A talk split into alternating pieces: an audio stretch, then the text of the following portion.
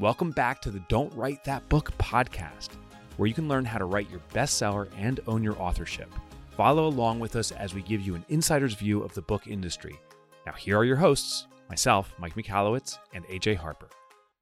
Welcome to Don't Write That Book. This is Mike Michalowicz here. I'm joined by AJ Harper. Good morning to you, AJ. Good morning. How'd you like that Taylor ham, egg, and cheese? Oh, I did just eat half of one. Oh, you had half? Yeah. It's really good. I love their sandwiches. It's a very Jersey thing. It's very Jersey.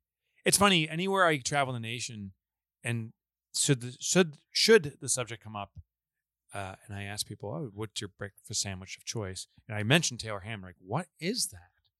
It's Canadian bacon everywhere else in the world, but it's it's not Canadian bacon because it's spiced a certain way here. It's only available in North Jersey, as far as I know. It's wait, that's Canadian bacon? It didn't taste like it at all. No, no, because it, it isn't. I mean, that that's the the starting foundation. It's the closest thing uh, that people would recognize as Canadian bacon, ham, but but it's spiced and so forth, and it's produced, I think, in North Jersey, but it's only available here. In South Jersey, they call it pork roll. But then it ha- then it does it have a different? Oh, it's a different. It's different in some capacity. Taylor is the company that makes this Taylor ham, which is a type of pork roll. So the North Jerseyans and the South Jerseyans really get into this. Wow. There's actually T-shirts, and if you're on the border of North and South Jersey, which is it's questionable where that is. Some people think it's Route 78. Other people think it's like Jersey. It, like disputes break out. It's like I'm from pork roll territory, and the other one's like I'm from Taylor ham territory. I feel like this is now your introduction. That you're yeah, I just did mine. You're Taylor ham. AJ and I have written now 10 books together, uh, eight titles. Two of them were revised and expanded. AJ also has written a book you must read called Write a Must Read, which I can kind of Yoda it and say, must read, write a must read. like it is an amazing book. And I think it is one of the, it is the defining source in writing a modern, extraordinary book. So get your copy today. That's my introduction of you, AJ. All right. Well, my introduction of you, you already said you wrote 10 books. I think uh, I, I really want to emphasize the fact that you are um, bleeding heart for entrepreneurs. Thank you. Like I've seen you come to tears about to right now. multiple times. Yeah. Over stories that people share with you. Thank you. And it means the world to you to help entrepreneurs. You really do believe in what you teach. Thank you. Thank you. Thank you. Um, today we're going to talk about hybrid publishing. The official title is Hybrid Publishing Right for You. And this is, I believe, kind of a modern phenomenon. Hybrid publishing didn't exist in its current capacity until recent years. There was traditional, there was self, um, maybe there was a vanity press in the middle, but but there's been a rise of hybrid. Could you explain, AJ, what hybrid publishing is as you define it? So it's supposed to be that you are getting the traditional publishing experience complete with the uh, editorial team, marketing team, which, to be fair, you're still doing most of the marketing, but yeah. there's still people who are positioning your book, um, production team, etc., like you would get with a traditional publisher. And in some cases, tra- trade distribution, which, if you want to learn more about, we do talk about it in detail in episode one. But unlike traditional publishing, you are making an investment as an author. So you are putting money in to have that experience. So that's what it's supposed to be that you are getting a traditional publishing experience but you're paying for it. And sometimes I incorrectly mix in vanity publishing, that term, with hybrid. They are different. What's the distinction between the two? So the top tier hybrid are supposed to be, and you can hear me emphasizing this for, for a reason. Yeah. Um, they're supposed to be people who uh, publishers who are selective and have a submission process.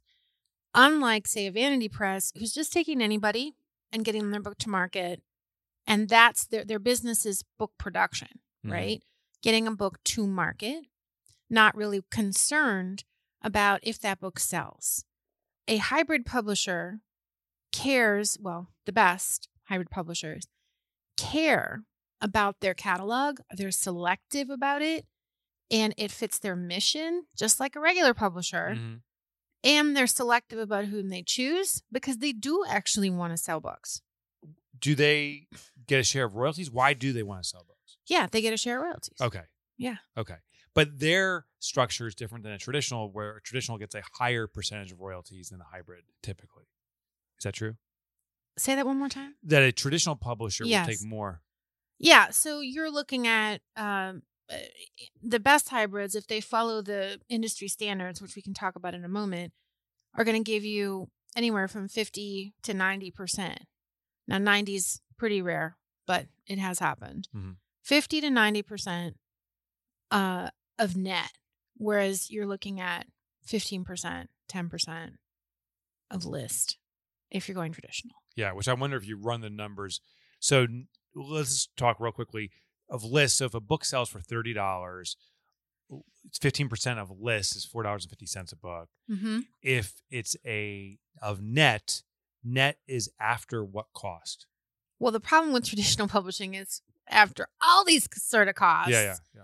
But with hybrid, it's really just what are the wholesale fees or distributor fees? And print costs. Well, actually, if you're if you invest in a hybrid publishing deal, you are also paying the print cost. Oh, you so okay. So that's been removed from the net, but you are paying it direct. So let's say the net would instead of being thirty dollars list, it may be twenty dollars. Yeah. Okay. And from that you'd be printing. Okay. So say it's twenty dollars and you get fifty percent. So now you're saying ten dollars a book, but you do printing, so it's four. So maybe you net six or seven dollars a book as opposed to four fifty. Yeah, you can That's make a lot math. more. Yeah. Okay. Mhm. Okay. Uh, some research we did. Bowker found that hybrid publishing grew forty three percent. This is from twenty sixteen to twenty seventeen. I realize those numbers are you know eight years old, but at least it gives you perspective. Comparatively, traditional publishing had two percent growth over that same period of time. So traditional publishing is growing slowly but growing, and hybrid is growing explosively. Yeah, and I would say that some publishers are adopting hybrid models, you know, partnership agreements and so forth. Um, with authors, they're, they're finding things that are they can do that are similar to hybrid. So it's taking hold. It's taking hold, yeah, including Penguin. Yeah. You know, I just my most recent book deal I did with them is a profit share deal where it's a higher royalty. Basically what it is is is it's a share in the net. Because you and I are all about the long game. It's all about the long game. It's true. and it was so funny when I was talking with Noah over there and Adrian, and Noah's their editor, Adrian's the the publisher. publisher. Yep, yep. Thank you for the clarity. When I was talking with them, uh, they said you you really are interested in this. I'm like, yeah, Yeah. Uh, yeah. So it is the long game, but the I consider it almost like spinning up a flywheel. We were talking about the profit first royalties that came in. Like this, the book's the first version came out ten years ago. It's still generating royalties. Toilet paper entrepreneur still generates a little bit here and there. Like these books still produce a royalty stream. It's it's a flywheel, and there's this perpetual return. So I think maximizing your long term gains, as long as you're going to sell the book on the long term, is the better approach. I mean, that's honestly when you say don't write that book, this podcast is about the long game. Yeah. Oh, because that. when you have, when you are short sighted, when you take shortcuts, when you're only thinking about what's immediate, you miss so many opportunities. And one of the opportunities you miss is making more money. So there was this 2019 study that came out from the Alliance of Independent Authors said that over 50%, it's 53% specifically, of authors had published one or more of their books through a hybrid publisher. One last thing I want to share is there's the Independent Book Publishers Associations, the IBPA. Because one thing you and I were talking about is with the boom in demand for hybrid publishing, there's a lot of people that It's like the Wild West. yeah, they they give themselves that label. The IBPA seems to be the best sorting ground for the quality ones. I would go there, check out that you can see who is a member, which hybrids they recommend. Yeah. Um, but also they published uh, publishing criteria, so a set of standards that you can easily go grab from ibpa.org. Um, maybe we'll put them in the show notes. And um, they said this is what all hybrids need to do. This is what they must all adhere to. And I think before you go looking for a hybrid, you need to read those that that set of criteria. That's excellent. Yeah. Tell me about the opportunities to work with a hybrid publisher. Yeah. So more control is probably the biggest one. That's why m- most people choose a hybrid. Can you define that? Well, you know, with a traditional publisher, as you know, you know, it's not like they say this is the title and this is the cover, but they do have that perpetual veto. Mm-hmm. So you just go round and round. Yeah. You know, they're ultimately not going to let you, Mike, say this is the cover, this is what we're doing, Right. this is the price, this is the release date, any of that stuff. With hybrid, it's ultimately up to you. Including the price of the book. Well, they're going to recommend the price, but Mhm. you're the one that has to pay the cost. You know, Yeah. you have to pay, the, pay for the printing. Yeah. So they're going to do all the due diligence and say, this is what we recommend. Because remember, a good publisher understands what the market will bear. You know, they'll hear from the sales team if they had trade distribution. Okay, we think that's priced too high. We really Mhm. want to be able to move it. We want to come down this much Mm-hmm. That's super valuable. You want to know that. But ultimately, you could say, forget it. I'm going to charge this. So you do have control because you have made the financial investment, but they at least are going to advise you and put forth their uh, collection of knowledge, Mm. which is important and valuable. But you have control. Mm-hmm. Uh, you get a bigger piece of the pie, which we just talked about. You get more money in the end. Um, I feel that the great, really good hybrids are partners in a way that I don't think as many traditional publishers are. Some small presses can be, but big publishers just don't have time to be partners in the same way that a hybrid publisher can be. Can you give me an example? You worked with the with the hybrid publisher for your own book. So I obviously know how to self publish, done it many times with different authors, including yourself. Mhm. Traditional, I could have gone to go get a deal. Mhm. I chose hybrid, specifically, my book is published by Page Two, which is a top tier hybrid, Mhm. because I did want control and I wanted that money in on the back end. I Mhm. really wanted more. And I'm willing to wait. I'm willing to have the long game. But I also wanted a team. I didn't want to put everything together myself. Mhm. I, I it's enough to market it and write it. I know. I know. And since I know what it takes, I, ah, I'm not doing that. Yeah. You know, let me have them do it. Plus, they are um, they they specifically like to work with entrepreneurs that are thinking about how their book fits into their overall goals. And so we're always having discussions about how to sell more books. That's and that's what you would consider the partnering. Yeah. They're, they're always looking at options. you know, I spoke with Trena. Is she one of the owners? Yeah, Is that right? Speaking of Trena, she's like, "Oh, AJ and I are working on this book." I'll tell you, if I call the owner, there's no such thing as an owner, I guess, of Penguin Random House. They don't know who I am, who you are, because of the pure volume of the books they produce. Yeah. Um, but Trena knows you. Yeah, so she just came to New York. She came to New York to um, uh, Page Two is amazing because they well they're amazing for a lot of reasons, but they also have a traditional they have trade uh, distribution through Macmillan, which is Mm. A Big Five publisher. So my book is actually distributed by Big Five, Mhm. and um, she she came in to do some meetings, and we had uh, lunch, Mhm. and we just kicked around what should I write next. That's interesting. You know, so it's a it really is a partnership. Yeah. So, I, and I guess that's due to the nature of their size. They're, the, Yeah. they're big enough that they have influence. They're small enough that their authors matter. Yeah, and I'm not the only. I'm not special in that regard. They're Yeah. going to do that with other authors. Yeah. Interesting. Okay. They also, I will say, you know, they published Phil Jones, who wrote exactly what to say. Yeah. He sold over a million copies. Yeah. They published Michael Bungay Stanier, who wrote The Who I just talked Habit. to yesterday. Oh, you did? Remember the first time. He's the nicest guy. Sold an ass ton of books. He, Michael, uh, Phil, myself, and now 20 other authors are getting together uh, this July, this summer at Don Miller's house for a day Oh, fun. to share. But yeah, this is something I started two years ago, and I invite every author to do this. Surround yourself with complementary authors, your contemporaries. And so uh, we're all getting together now. Michael's in the. I didn't know Michael was with Page Two, Sure is. a coaching habit. It's, the coaching habit. And Such all his other books. Yeah. He's got eight eight books. Yeah. So it's funny. Just I'm, I know I'm taking us down a little rabbit hole. I said, Michael, when we have this gathering, would you be willing to talk in front of the group for 15 or 20 minutes on how to create a a best selling perennial best selling book? And he goes, Yeah. He goes, I'll talk about it. He goes, I have no idea how to do it. He goes, I've written eight books. And and we were talking about kind of in hindsight, you you look at the dots and you can line everything up. But he's like, you can make figures out of clouds. Like looking back, you can make a story out of anything and say, oh, this is why it makes sense. But it doesn't mean that's the reality. I don't know. I feel like he did a lot of things consistently Yeah. and that can be modeled. I think one thing we, that came out of that conversation with Michael was that uh, that at the end of the book, that the cons- the reader of the book can come away with that one profound idea, and it's so sticky uh, that they can just parrot it, kind of like profit first. Take your profit first. Yeah.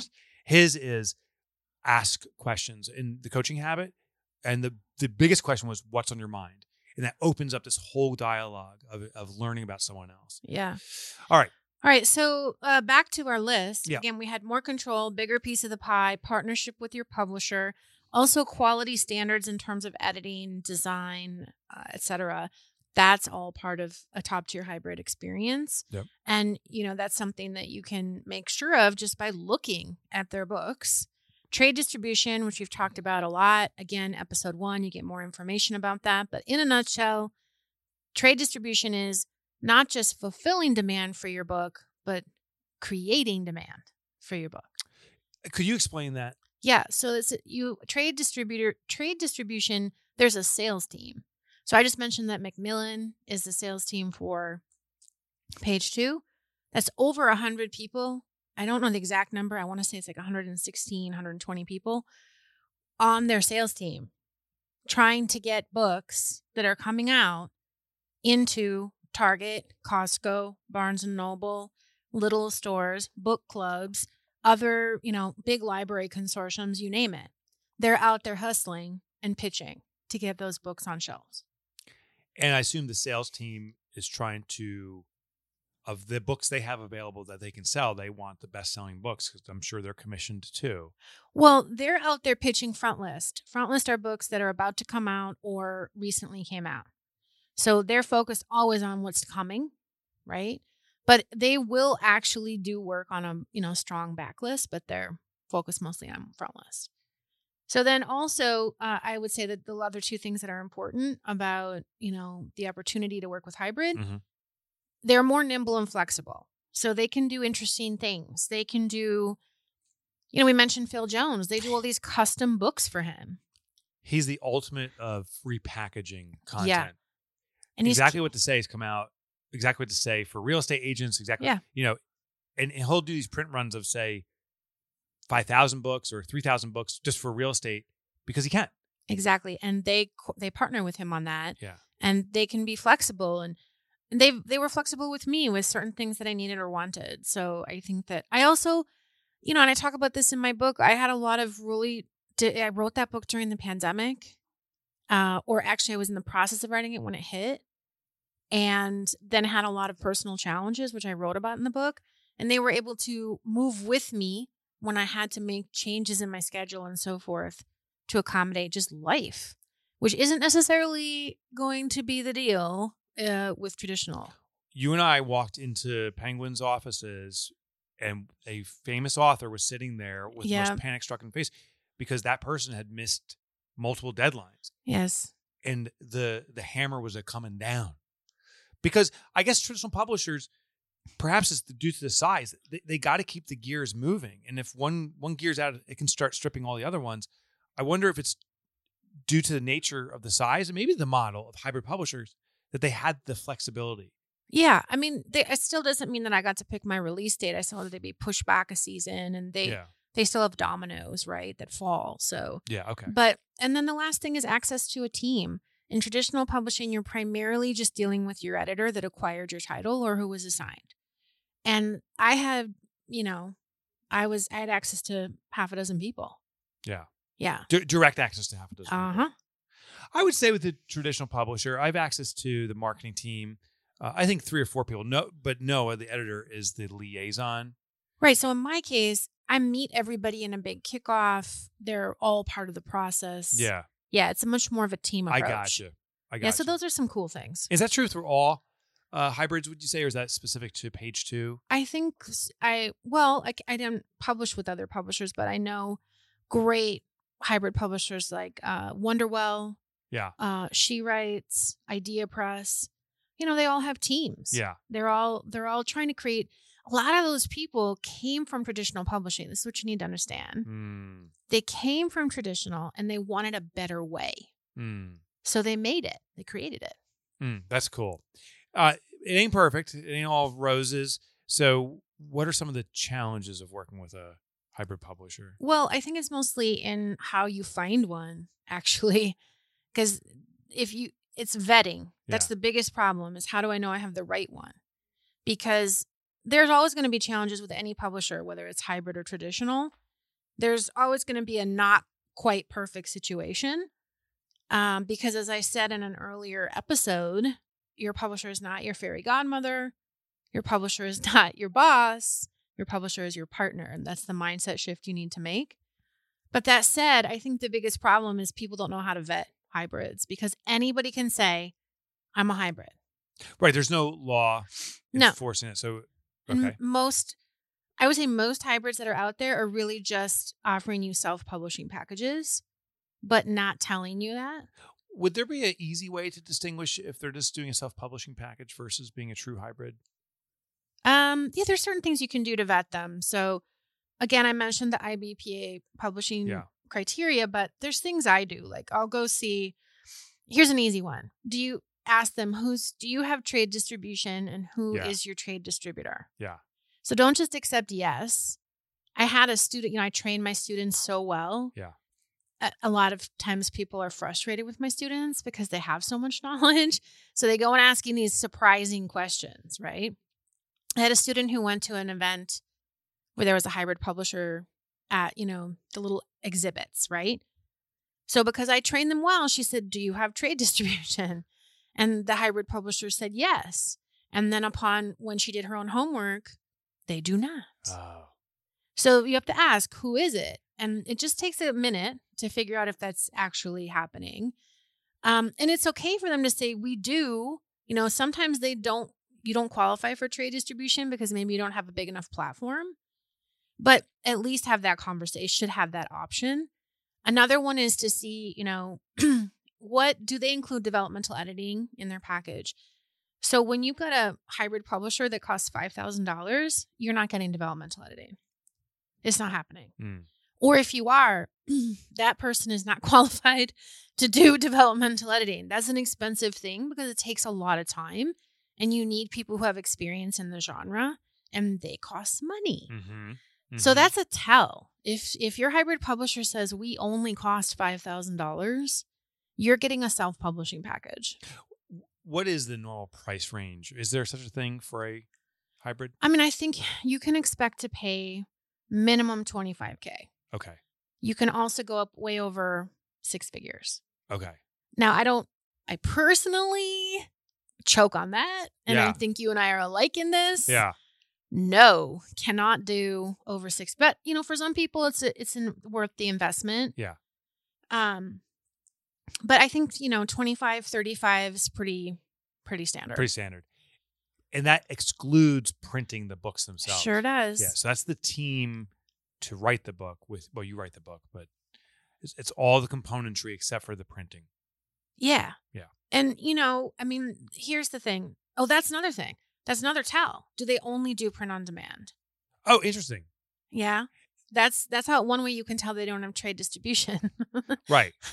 right. so, you know, and then are they more concerned about the upfront payments or about the sales? How do you know that? How can you distinguish that? Well, let's see. Is their marketing copy are they mostly talking about people who became got a lot of clients and lead gen and speakers Mhm. versus how many books they sold? Hmm. go look at their books. Don't just go on their site and see the sample books. Go onto Amazon, search the books.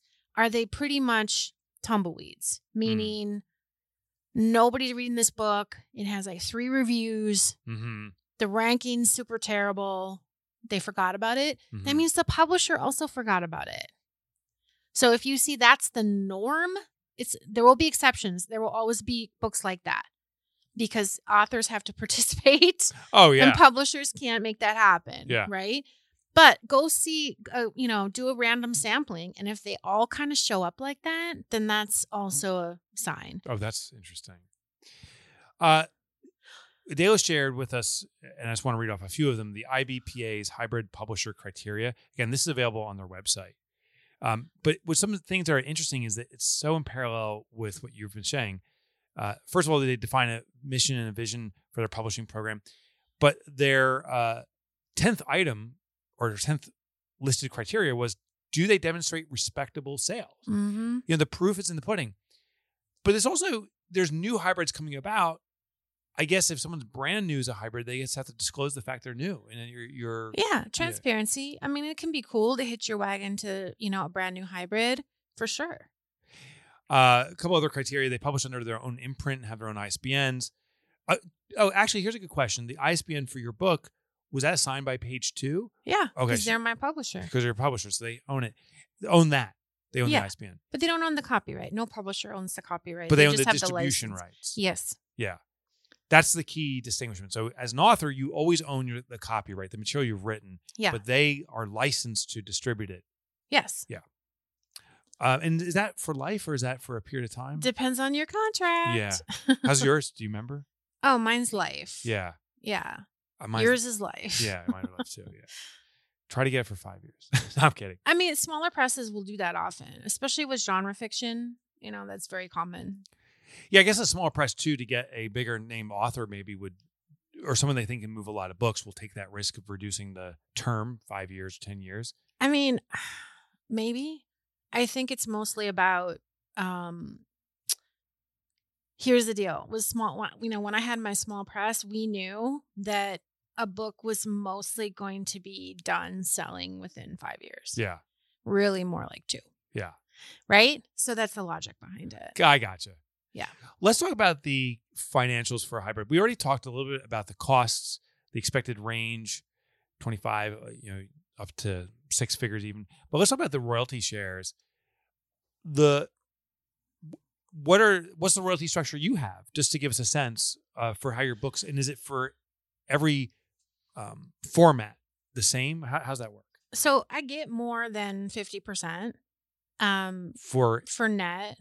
Um of print? Yeah, so I make. Uh, I'll just tell you. Let's just figure out the. Co- so my book, I think, retails for twenty seven dollars. Okay. it's in hardcover. Okay, I make roughly eight dollars a book, okay, and the reason I make that is because, uh, you know, when you have trade distribution, trade distributors take a big cut. They take a usually around twenty five percent mm, on top of what Amazon's taking. okay, So when you have trade distribution, that's part of what happens is there's a bigger, more people need more of the pie.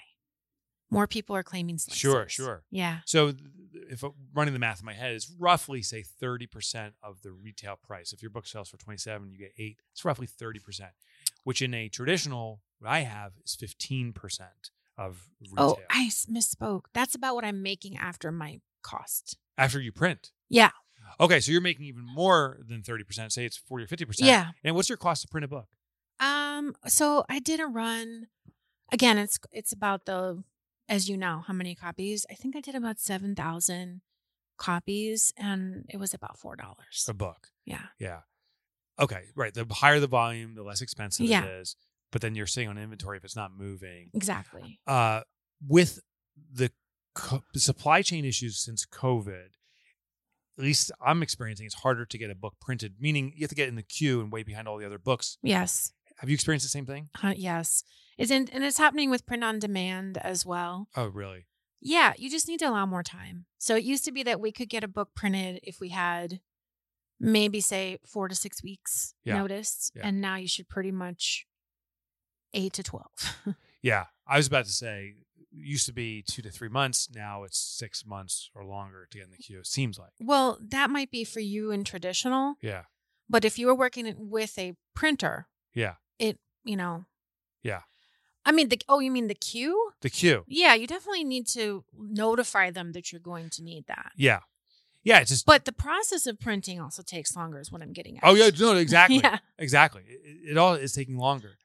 Um, okay. So the royalties, what about the royalties? We talked about the print. What about the audio and electronic? Well, the thing is, that was my main deciding factor. Okay. I did my own audiobook. I get all of the money. 100%. I get my own I did my own KDP. I get all of the money. Wow. So they just gave you the files and you upload it. Yep, and I know how to do it, so it was no problem. Oh my gosh. And what percentage of your sales are in audio or electronic versus print? What's the breakdown? I am I am not you. I do not have these numbers at the top of my head, Okay. but uh you keep such a close eye on all these things. Yeah. This is your um I would say bailiwick. maybe a little bit of an obsession. Yeah. Yeah. It is. But it's good. It serves you. Yeah. I would say that um ebook is a small percentage. Yeah. Most people want do audio and print. I wouldn't be surprised if at least 30% of your sales are in audio and it's probably more like 40%. I am going to look get that Yeah. number for you. Yeah. That's awesome. Yeah. Um, but you get 100%. Hundred percent of the net because obviously the net reflects what is ACX their fee. Audible. Yeah. Yeah, yeah, the fees for the distributors. Yeah, that's amazing. Uh, and that right there is so compelling for me because 52% of my sales are on audio. If I can get 100% of that, that offset may be worth not going with a mainstream publisher anymore. you I mean, my logic for myself, for those who want to hear this, is aside, you know, I wanted the control, I wanted the partnership in the team, didn't want to do it myself. But ultimately, I know I wrote a classic, and that's me. I am typically a modest person. Yeah. But I did intend to write something that would stand the test of time. And I thought over time, I want more of a piece of the pie. Right. Right. And for those who are curious about this, I earned back the money I invested within the fee that I invested, earned it back within about 45 days. wow. And then the rest, I think I've earned, I've, yeah, I've earned out the rest of Yeah. the cost of printing. Yeah. By far. Yeah. And so Write a Must Read, when I last looked uh, a, a few hours ago, was ranked 17,000, whatever, on Amazon. That is a popular book. Yay. That is a popular book. And we have to check how it's trending, you know, regularly to see. But you can look at your sales data. I strongly suspect it is selling stronger this month than it did last month. And last month was Yes. yeah, which is that's the momentum of a that's the extraordinary momentum of a backlist book. That's what you want to write. That's what you wanna a write. strong backlist title, no matter what path you're choosing. Yeah, yeah. And I think the only way to explain why that phenomenon happens is a person has been served by the book so well they feel compelled to inspire others to buy that book. Yeah. I mean, I have I have people who reach out to me who are telling so many people about it. Yeah. So that's what happens. You get this dip when everybody's reading and the book seems to not be selling that well, but it's because everybody's reading. Yeah. And then it picks up. Yeah. And that's when everybody finished reading and now they're telling everybody about it. Yeah. Word of mouth. Who Yeah. knew? It's the best marketing ever. Yeah. Everyone knew. That's who. Um, what should you get in a hybrid deal? So you, you- it includes the writer, the developmental editor, the copy editor, the proofreader, cover. It includes the whole gamut. It It should include all of that. If it doesn't include that, you should be concerned. You you know, you you might be able to negotiate if you hired your own developmental editor uh, early on in the process and you feel pretty good about it, you might be able to get that money down. A lot of my students do that. Um, but ultimately, you should be getting developmental editor, Mm-hmm. copy editor, proofreader, Mm-hmm. project team manager, Mm-hmm. Cover designer, interior page design, and ebooks, market positioning, anything to do with trade distribution, anything to do with getting your listings up. Um, that all should be done. And then some basic marketing stuff. Right. That's what I was thinking. The, the super PR ba- person, right? No, not even that. Okay. Just super basic, working with the sales team if there's a trade distribution. Um, maybe some banners or things like that for your social media, maybe a consultation. You're just those are the basics. Then they'll have add-ons. They'll have marketing packages that will cost more. All said and done, from the day you sign the contract with Page Two to having your book published, what's the, what was the time frame? What's the normal time frame? Well, um, I'm not normal because, as I said earlier, I had some personal challenges Yeah. and I had to keep pushing the date back. But if you have trade distribution, they're on the same schedule as traditional, meaning they have the same seasons, they have the same sales team that needs a, lot of advance notice. So if I, I'll just do it like this.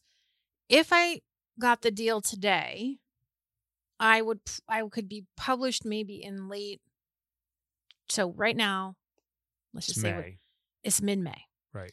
I could potentially publish at the end of 24 or maybe early 25. All right. So it's, it- right now we're recording May 2023. So you're saying a year and a half. Or it could be a year. It just kind of depends. Is your Yeah. manuscript done? Yeah. So when I signed, I didn't have a manuscript. Yeah. All in comparatively is a two year from signing to print uh, to on on market date or on publishing date or that date. Yeah. So again, trade distribution adds a lot of time. Yeah. So Yeah. Okay. Yeah. So so plan realistically a year and a half. yeah. out. Yeah. Unless you're going to do print on demand with your hybrid publisher, which is definitely Yeah. an option, and then you can you can decrease that time. We didn't talk about this on the print on demand in last episode. Do they do print on demand in hardcover or is it only in softcover? No, they do have hardcover now. They do. Okay. Yeah. Um, do I need an agent No. For any hard hybrid? And oh, Okay. no agents. Okay. In fact, don't do it Yeah, I guess why would because you're already putting money in, and then they're going to get percentage. and there, there's no need for it. There's no need. You do need to get something together that's like a book. Pro- you either a book proposal, or you're going to have to follow their submission requirement. You're going to have to get them something. Yes. Who is this book for? Yeah. What's the main message? Where do you see it fits in the marketplace? Yeah. Where does it fit for you and Yeah. your plans? How do you plan to promote it? And some of them you do need a full proposal. So it's good to go just check the submission requirements. You know what's interesting is once you're established, I assume this is with your hybrid or your traditional, is the book proposal changes. It used to be, you know, for the first book, you had to write a 15, 20 page book proposal. That's what we did for Pumpkin Plan. And now we still write a book proposal, but it's really for our own planning. But we don't really though. It's really just like two pages. Right, it's super short. But Noah, the editor, just says, "Hey, just give me your idea, and we'll just, we'll throw it around."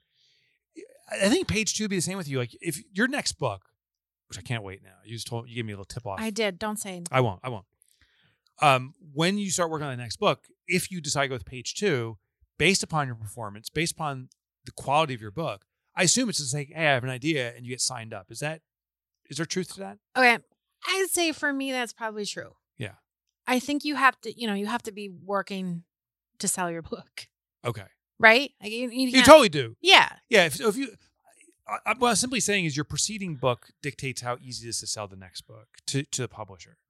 Oh, a thousand times yes. Right. Yeah, Yeah. for sure.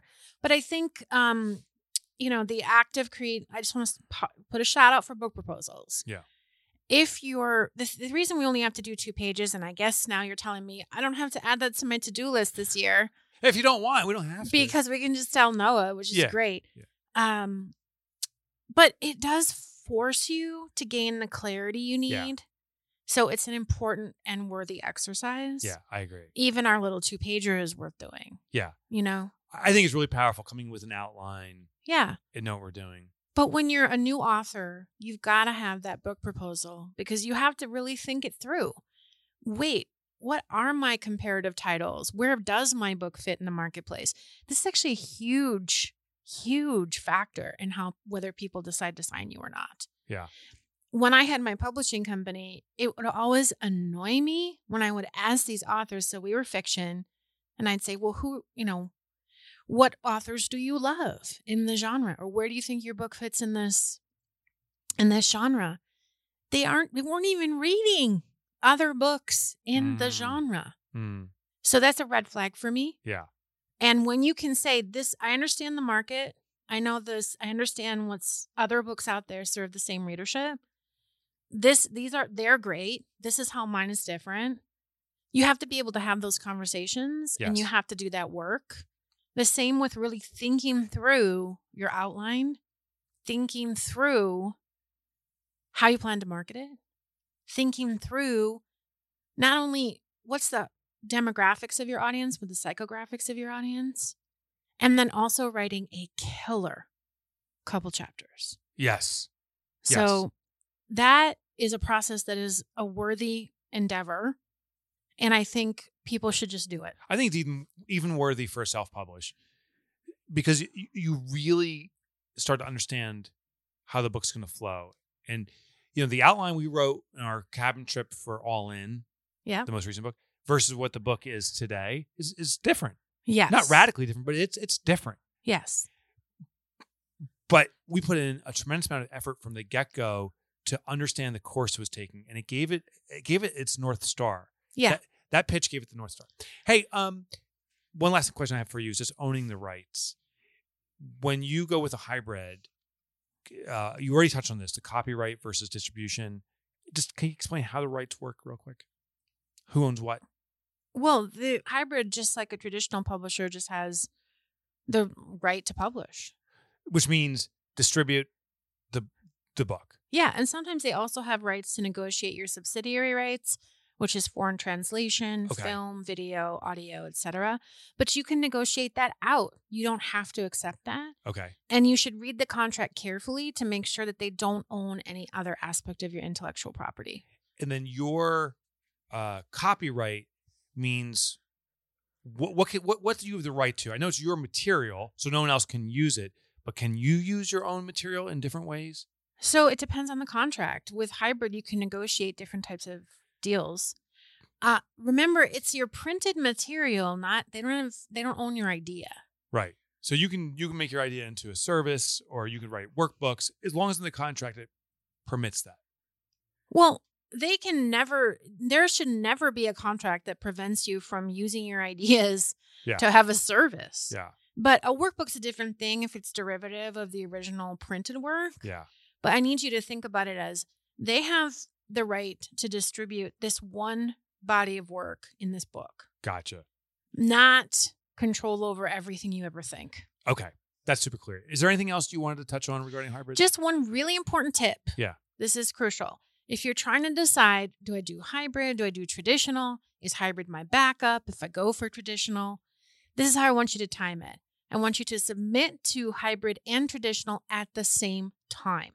Don't wait to do hybrid when you've exhausted your traditional options. Hmm. Because here's why. If they want you, if a hybrid company wants you, if they offer you a proposal, you can say, Give me a minute to think about it. yeah. You can turn it down. Yeah. For that matter, you can turn down traditional too. But yeah. point being, if you wait to start the hybrid process until you've exhausted your traditional options, now you're extending. I've just told you how long it can take. Yeah. Better if you've already have somebody lined up that will take it. Yeah. And then just set a time limit for yourself for traditional. So what I tell my students is, you know, decide I'm going to be in. I'm going to try for three months. I'm going to try for four months, whatever number. And while you're trying for traditional, also submit to the hybrids and have those interviews and conversations. So all that work is done, Yes, I love that. all the vetting's done. And then if you decide to go with them, you're good to go. and once you get accepted somewhere, it starts building confidence. So maybe Yeah. you get a hybrid, and now some traditionals are hemming and hawing. Say, "Well, I already have a deal." You have that confidence to go into that. Yep. That's an important tip. Uh, before we wrap things up, I want to invite our listeners to get the free materials we have and to join our email list. We have some cool stuff that we're sharing on there. It's